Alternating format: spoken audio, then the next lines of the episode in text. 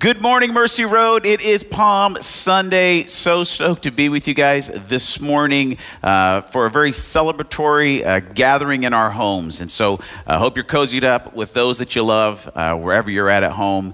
I hope you've had a great week. Uh, we made it through another week, and uh, we're going to make it through this. And it's just a joy to be with you guys today on Palm Sunday. And I tell you what, we could use today on Palm Sunday is a parade, right? We, we can't do parades right now, but a parade would be really, really killer if we could have one right now. And the cool part, Jesus has provided, as he always does, and we can at least jump into the parade that was the triumphal entry, which was the Palm Sunday story. So we're going to jump into it.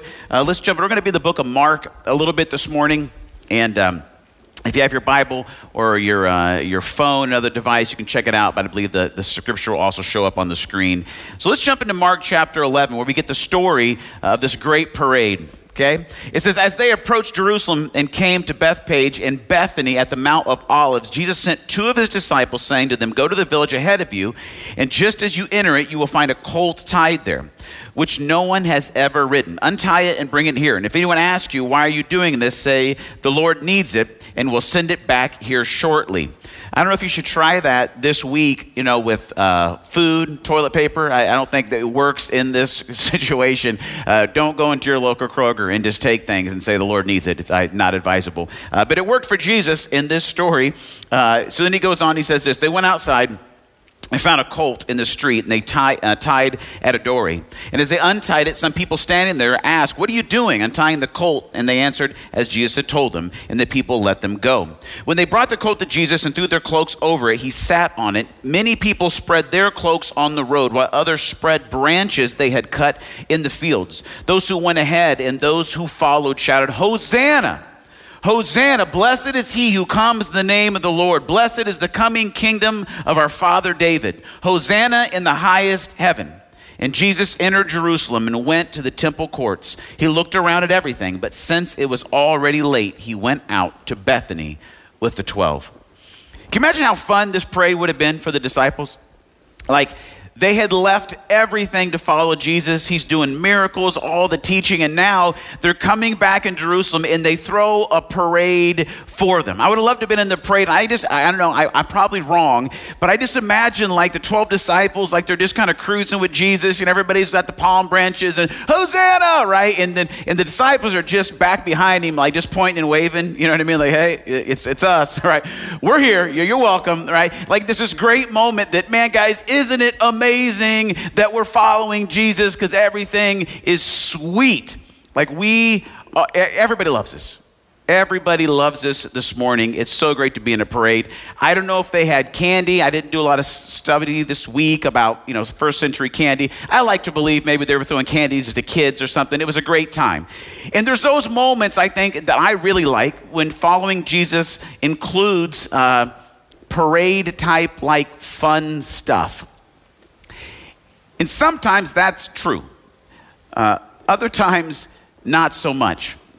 And right now, we find ourselves in a, a, kind of a non parade season. Where following Jesus has become uh, not maybe as fun. It's taken uh, a lot of, it's taking a lot of faith. It's taking a lot of resolve for us. And the good news that I want to share with you guys today is that what starts as an amazing parade for the disciples, uh, very quickly it turns and it brings them to probably one of the most crucial points of their needing to, their needing to trust Jesus. And that's what we're going to look at as we go on for the rest of the morning. Because, uh, I mean, as you get in the scripture, it's just cool, right? Like they walk in, and, and one of the cool things about Jesus coming in on the donkey, he's actually fulfilling a prophecy many, many, many, many, many, many, many hundreds of years prior to this in Zechariah 19 that it says this Rejoice greatly, daughter Zion. Shout, daughter Jerusalem. See, your king comes to you, righteous and victorious, lowly and riding on a donkey, on a colt, the foal of a donkey. And so in this moment, Jesus is fulfilling the past. He's bringing prophecies to bear in this moment. And he knows exactly what is happening, even though, as you'll see in just a minute, the disciples don't. As the book of Luke records this in chapter 19, it's interesting because some of the Pharisees in the crowd, they yelled to Jesus, Teacher, rebuke your disciples. And Jesus says, I tell you, if they keep quiet, the stones will cry out. Um, I love these moments uh, in just how Jesus is in absolute control of what goes on. But then things start to get a little bit weird for the disciples. In verse 41, it pops up and Jesus says, it says that as he, speaking of Jesus, approached Jerusalem and saw the city, he wept over it. And he said, If you, even you, had known on this day what would bring you peace, but now it is hidden from your eyes. The days will come upon you when your enemies will build an embankment, embankment against you and encircle you and hem you in on every side. They will dash you to the ground, you and the children within your walls. They will not leave one stone on another because you did not recognize the time of God's coming to you. And I'm wondering if the disciples who had just experienced this fun parade, everybody's Jesus, Hosanna, woo, and the palm branches and everything that we associate with, with Palm Sunday, all of a sudden, just shortly after this, they're like, hey, Jesus, like, why, why are you crying, bro? Like, what, what seems to be the issue? Like, we were just, everybody was so stoked about us showing up, and there was the parade, and did you see the cloaks and the donkey? And, like, why are you crying? And what they're soon to find out is that Jesus was moving with a sense of passion and a sense of compassion of the mission that God had given him to fulfill. And it was in this moment that he wasn't overwhelmed or, or, or, distracted by the fame and the popularity of people's opinions. He wasn't scared or overwhelmed by the, the current situation that faced him. And he wasn't even distracted or scared of the future. And here's the reason. And I'm going to say this quote a couple times today uh, because the, the, Holy Spirit kind of gave it to me as I was prepping uh, this week for this, this, this sermon. And here was the thought that came to me is that in this moment of, of, of confusion, this moment of, Uh, of passion, this moment of chaos in some ways that was about to happen, because like this is bringing in the beginning of Holy Week. And so this is Palm Sunday, but but by Friday, and we'll, we'll, we'll look through this as we walk through the events of this week, Jesus is going to be betrayed, he's going to be beaten, he's going to be crucified, and he's going to die. And with all this happening, you see Jesus in such a place of, of, of peace, such a place of control of this moment. And here's why it's because Jesus was in the past, Jesus was in control of the present, and Jesus was about to create the future. Let me say it again in this moment that we're going to walk through in Palm Sunday, Jesus was in the past, Jesus was in control of the present, and Jesus was about to create the future. And here's the deal. If, if we lose the online feed and, and you're gone this morning or you get distracted by your kids, I want you to hear me right now. On this Palm Sunday, we're in the same exact situation that they were is that in this moment where we're not sure exactly what God do, is, is doing with this COVID 19 thing, we're not exactly sure where we are as a country, maybe as a family, you're very concerned about what's going on. Here's what I want you to know is that we serve a God who was in the past. What I mean is that He is eternal. Everything that has happened since the beginning of time, Jesus was there. Jesus has been there for every epidemic. Jesus has been there for every war. Jesus has been there in all things that have, that have brought scarcity, that have brought fear, that have brought panic into the human condition. Jesus has been there. We know that the Word of God tells us that, that Jesus, the Father, the Son, the Holy Spirit were together in the beginning creating this earth. They were together creating humanity. So, from the beginning of time, Jesus was there. He's already been there. So, anything that can happen in our current time, nothing can fluster Jesus as we follow him because he was already there. He can step into this moment and say, you know what, guys? Yeah, I, I know. I've, I've been in situations like this before. Not only that, but, but here's the good news is that Jesus, in this story, as we continue to go, he was in control of the present. Not only was he in the past, he was in control of the present. We see that he doesn't get flustered. He moves with compassion. We see him in this moment that he's weeping over, over what's about to happen. And in these moments with him, I want you to know that we, we have the compassion and the comfort of Jesus. He's not reacting out of fear or because he was in the past, he gets it, and he was in control, and he's in control of the present. And he's in control of the present with compassion with what we're going through.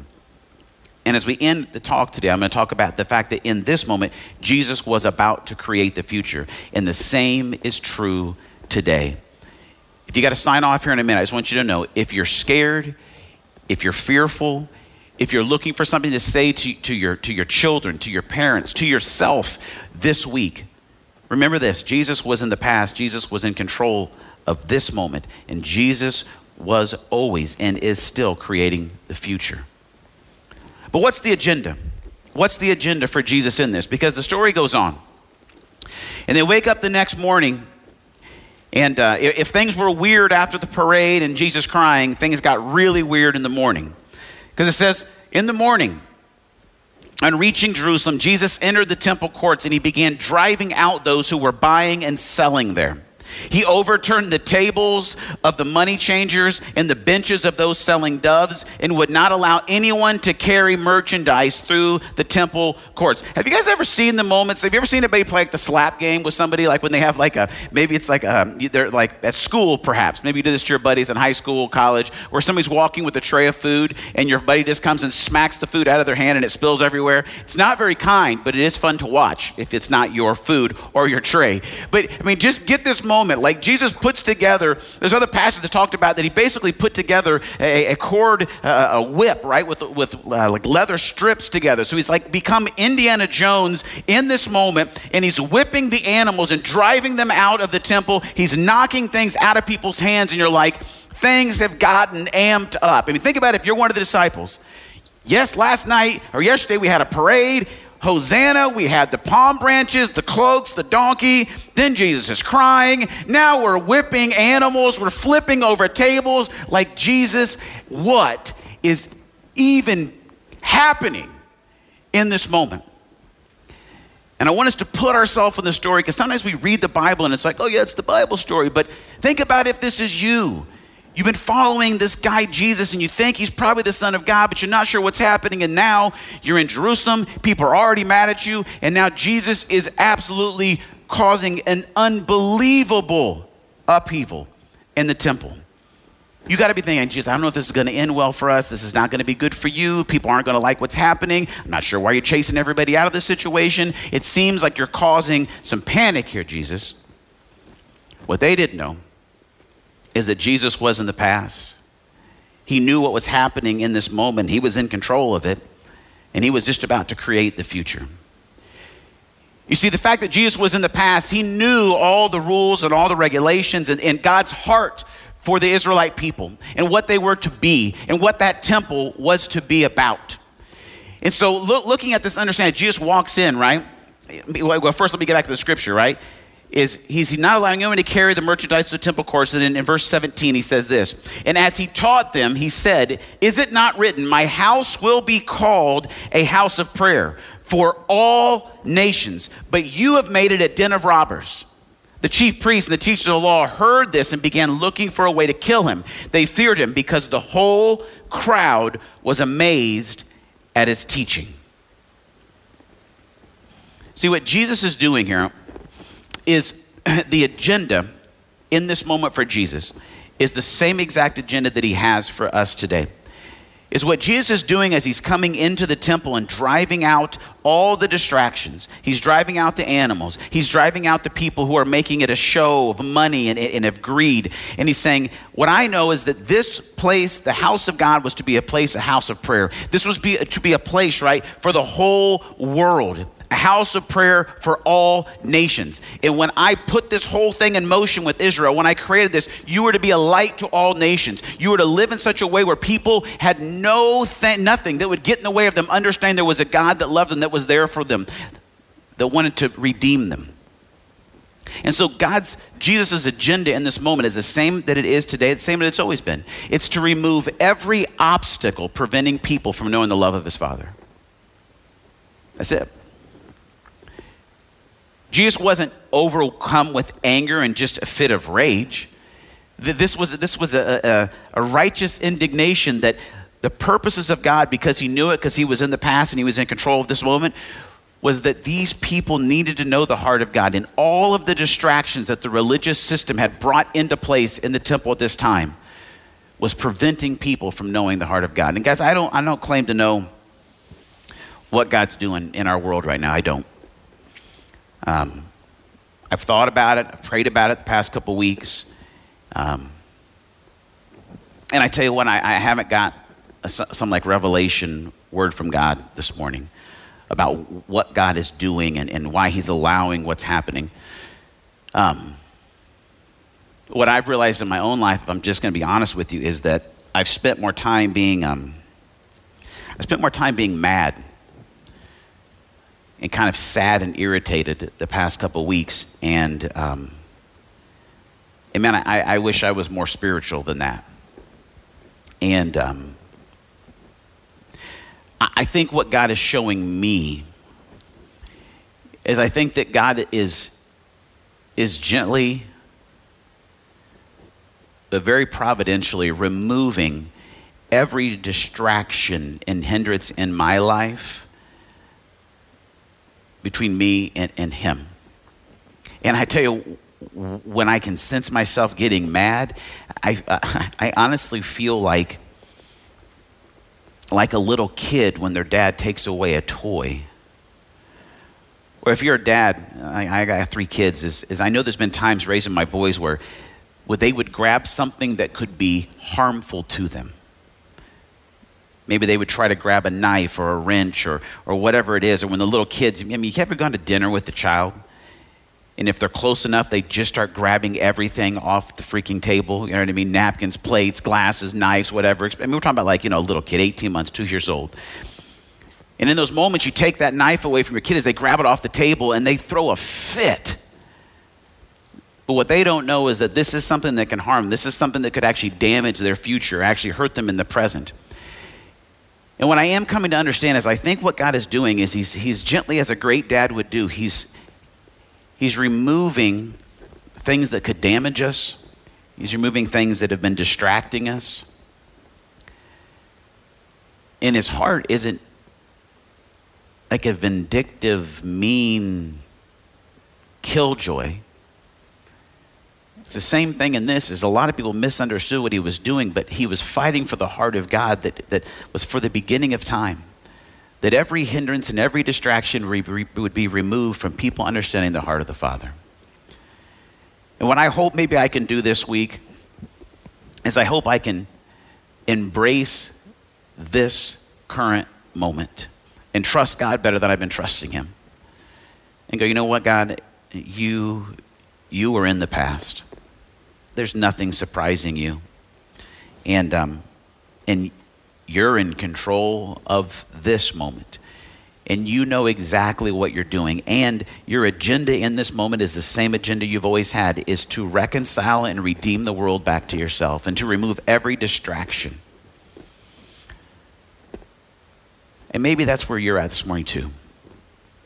And say, God, I don't get it, but I need to find where there are distractions, where there are hindrances, and begin to move into a deeper relationship with you. Because here's what I think what Jesus knows is Jesus knows that he's that good. He knows that the only thing you really need to satisfy your heart, your soul, your mind, your strength is a growing, loving connection to Him. It's no question for him. Sometimes it's a question for me is, is, is God that good? There's my phone. Is, is God that good? Can I trust him with everything? Do I need all the distractions in my life? And some of them are good. Some of them are great. Some of them are a lot of fun. But I know that I don't know that, that he's really all I need. Jesus knows. He, he knows because he, he, he's been in the past and he's in control of this current situation and he knows how good he is and what we truly need. And if we can begin to trust him, if we can begin to lean into that, I think we're going to walk into a lot more peace. But it might get a little more weird. because this week did for the uh, disciples, didn't it? Is this moment was weird where the agenda for Jesus was clearing out the temple, setting up this understanding that there's a new sacrificial system. It's not going to be about animals, it's going to be about me. I'm going to be the ultimate sacrifice. And we'll talk about that on Good Friday. We'll talk about that on Easter Sunday coming up on Sunday. But for the disciples, it went from confusing and a little bit uh, unsettling. Jesus, we've never seen you this fired up. I mean, the whip and the tables and then the things, and and now then this is over, and here we are sitting like we don't know where, what, what, Jesus. And then it and then it got worse because they went through Holy Week. Then they then they saw him betrayed, and then, then they saw him arrested. And then they saw all of them desert him. And then they watched him be beat and crucified. and died. And, and if, if this moment, right after the triumphal entry, was confusing for the disciples, I can imagine where they were at on Friday. And um, I don't know where we'll be on Friday either. But here's what I do know the same thing is true in this story is the same thing that's true this morning for us. Is that Jesus, he was in the past, and Jesus was in control of that moment, and Jesus was about to create the future. And he's doing the same thing this morning. Because, see, as you go on with the story, what's interesting to me is, is as Jesus came into the city there, right, for the parade, they're, they're, they're they're crying out. It was normal as they came to like victory parades with kings and stuff, as they would they would say Hosanna, which means saves, right? And and then they would in, in this moment they're quoting Psalm 118, which is an Old Testament passage. They're saying, Blessed is he who comes in the name of the Lord, which is great. And people remembered that scripture, and they knew this was a moment where we, we, we for, for coming in, and when this the Passover parade, this is happening, and we're saying, Hosanna, blessed is he who comes in the name of the Lord. We're quoting chapter one, you know, uh, 118 in Psalms, and it's great. But the thing is, what's very, very interesting is that most of them didn't realize that they, they stopped one verse too early. You see, because the next verse in Psalm 118 says this With boughs in hand, join the festival procession up to the horns of the altar. Or it can be translated this as well, this way bind the festival sacrifice with ropes and take it to the horns of the altar. Now I know that that doesn't probably rhyme quite as good. Maybe it's it's more difficult to like yell out during a prayer, like "Hosanna, blessed who comes in the name of the Lord." And what's the next verse, guys? Uh, and bind the festival sacrifice with ropes and take it. To, not as fun. Kind of weird. They didn't. They they omitted that line. But what they didn't know is that Jesus, he was in the past and, and he was in control of the moment, and he was about to create the future because he was fulfilling this ancient prophecy about himself in that moment. Is that this triumphal entry wasn't just a parade, it was a fulfillment of scripture that in this moment, Jesus was the festival sacrifice, he was the Passover lamb, and he was bound by the balls of love and the agenda to remove every distraction and everything that separates people from the heart of his father. And he was dedicated to that mission that day, the same way he is with you today. And I hope that gives you encouragement that in this moment of confusion, in this moment of not being sure what was happening, Jesus knew exactly what was happening. Jesus knew that, that, that the worst thing they had ever seen was about to happen on Friday. But because of that Friday, he was creating a future in which no one would ever have to be separated from God ever again. That in the most dark and the most confusing and the most difficult times of their life, that God would be there. That there was nothing ever that you go through that God hasn't already been through. There's nothing that you're in right now that God's not in control of. And there's nothing in the future that God is not going to be by your side creating the future of what God is doing. I want you to know that, friend. But you got to walk in faith to get there. Because if we go back to the story, we know that the, the rest of this week got really crazy for the disciples. And on Friday, they probably thought this was a huge mistake following Jesus. But Sunday morning, things changed. Sunday morning, things changed because Jesus was resurrected. We'll celebrate this next week. And then he invited them to join him in creating a future of faith and hope and love that now has come all the way to you. So here's what I can tell you, my friend. I don't know what happens next week. I don't know what, where the world is going. I don't know where our country is going. I don't know where your neighborhood is going once this whole COVID 19 thing is over. But here's what I absolutely know that God has already been there, that God is in the control of this moment, and God will walk us into creating a future that that He is in control of because He is the Almighty God. And no virus or no government or no anything can take away His power. So we walk with a God that was there, that is there, and will be there. And that is the courage, that is the hope, that is the peace that I want us to know today. So we're going to wrap up. The band's going to come. And I just want to read to you the entirety of Psalm 118 this morning. As, um, as it ends with this passage, um, I wanted to encourage you. I wanted to inspire you this morning. But I want you to hear the psalmist, how, how much is written in this passage that speaks to the faithfulness and the love and the compassion of God. Psalm 118. Maybe together as a family, maybe just let this be a prayer, a moment where you focus together and allow this, this scripture to bring your attention to this God that you can trust. Psalm 118. Give thanks to the Lord, for he is good. His love endures forever. Let Israel say, His love endures forever. Let the house of Aaron say, His love endures forever. Let those who fear the Lord say, His love endures forever. When hard pressed, I cried to the Lord, and He brought me into a spacious place. The Lord is with me. I will not be afraid. What can mere mortals do to me? The Lord is with me. He is my helper. I look in triumph on my enemies. It is better to take refuge in the Lord than to trust in humans. It is better to take refuge in the Lord than to trust in princes. All the nations surrounded me, but in the name of the Lord I cut them down. They surrounded me on every side, but the name of the Lord I cut them down. They swarmed around me like bees, but they were consumed as quickly as burning thorns. In the name of the Lord I cut them down. I was pushed back and I was about to fall, but the Lord helped me. The Lord is my strength and my defense. He has become my salvation. Shouts of joy and victory resound in the of the, in the tents of the righteous. The Lord's right hand has done mighty things. The Lord's right hand is lifted high. The Lord's right hand has done mighty things. I will not die, but live and will proclaim the Lord has done. The Lord has chastened me severely, but he has not given me over to death.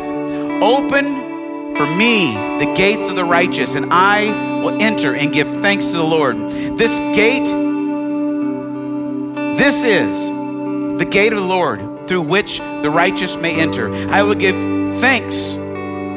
I will give you thanks for you answered me. You have become my salvation. The stone the builders rejected has become the cornerstone. The Lord has done this and it is marvelous in our eyes. The Lord has done this in this, in this very day. Let us rejoice and be glad. Lord, save us. Lord, grant us success. And blessed is he who comes in the name of the Lord.